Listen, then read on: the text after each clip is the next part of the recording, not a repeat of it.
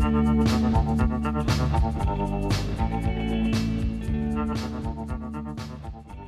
IX was enacted by Congress in 1972. And what it said basically is um, if there was any federally funded programs, colleges, universities, high schools, um, that there was not to be any discrimination against girls and women. And so this had a huge impact on women in sports. Basically, at that point, actually, it was about a few years later because the regulations didn't really come into being until 1975. But what happened was there just was an explosion of girls and women in sports at both the high school and college level.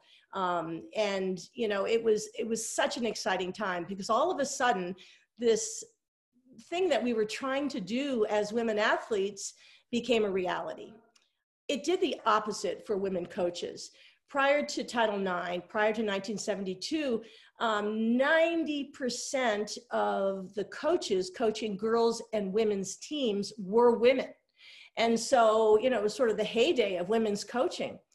After Title IX, when money began to pour into the programs at the high school and college levels, all of a sudden, uh, male coaches saw this as a uh, career path.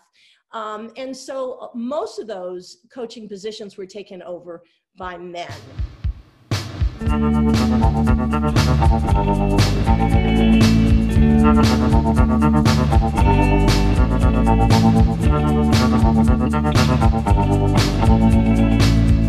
Thank you.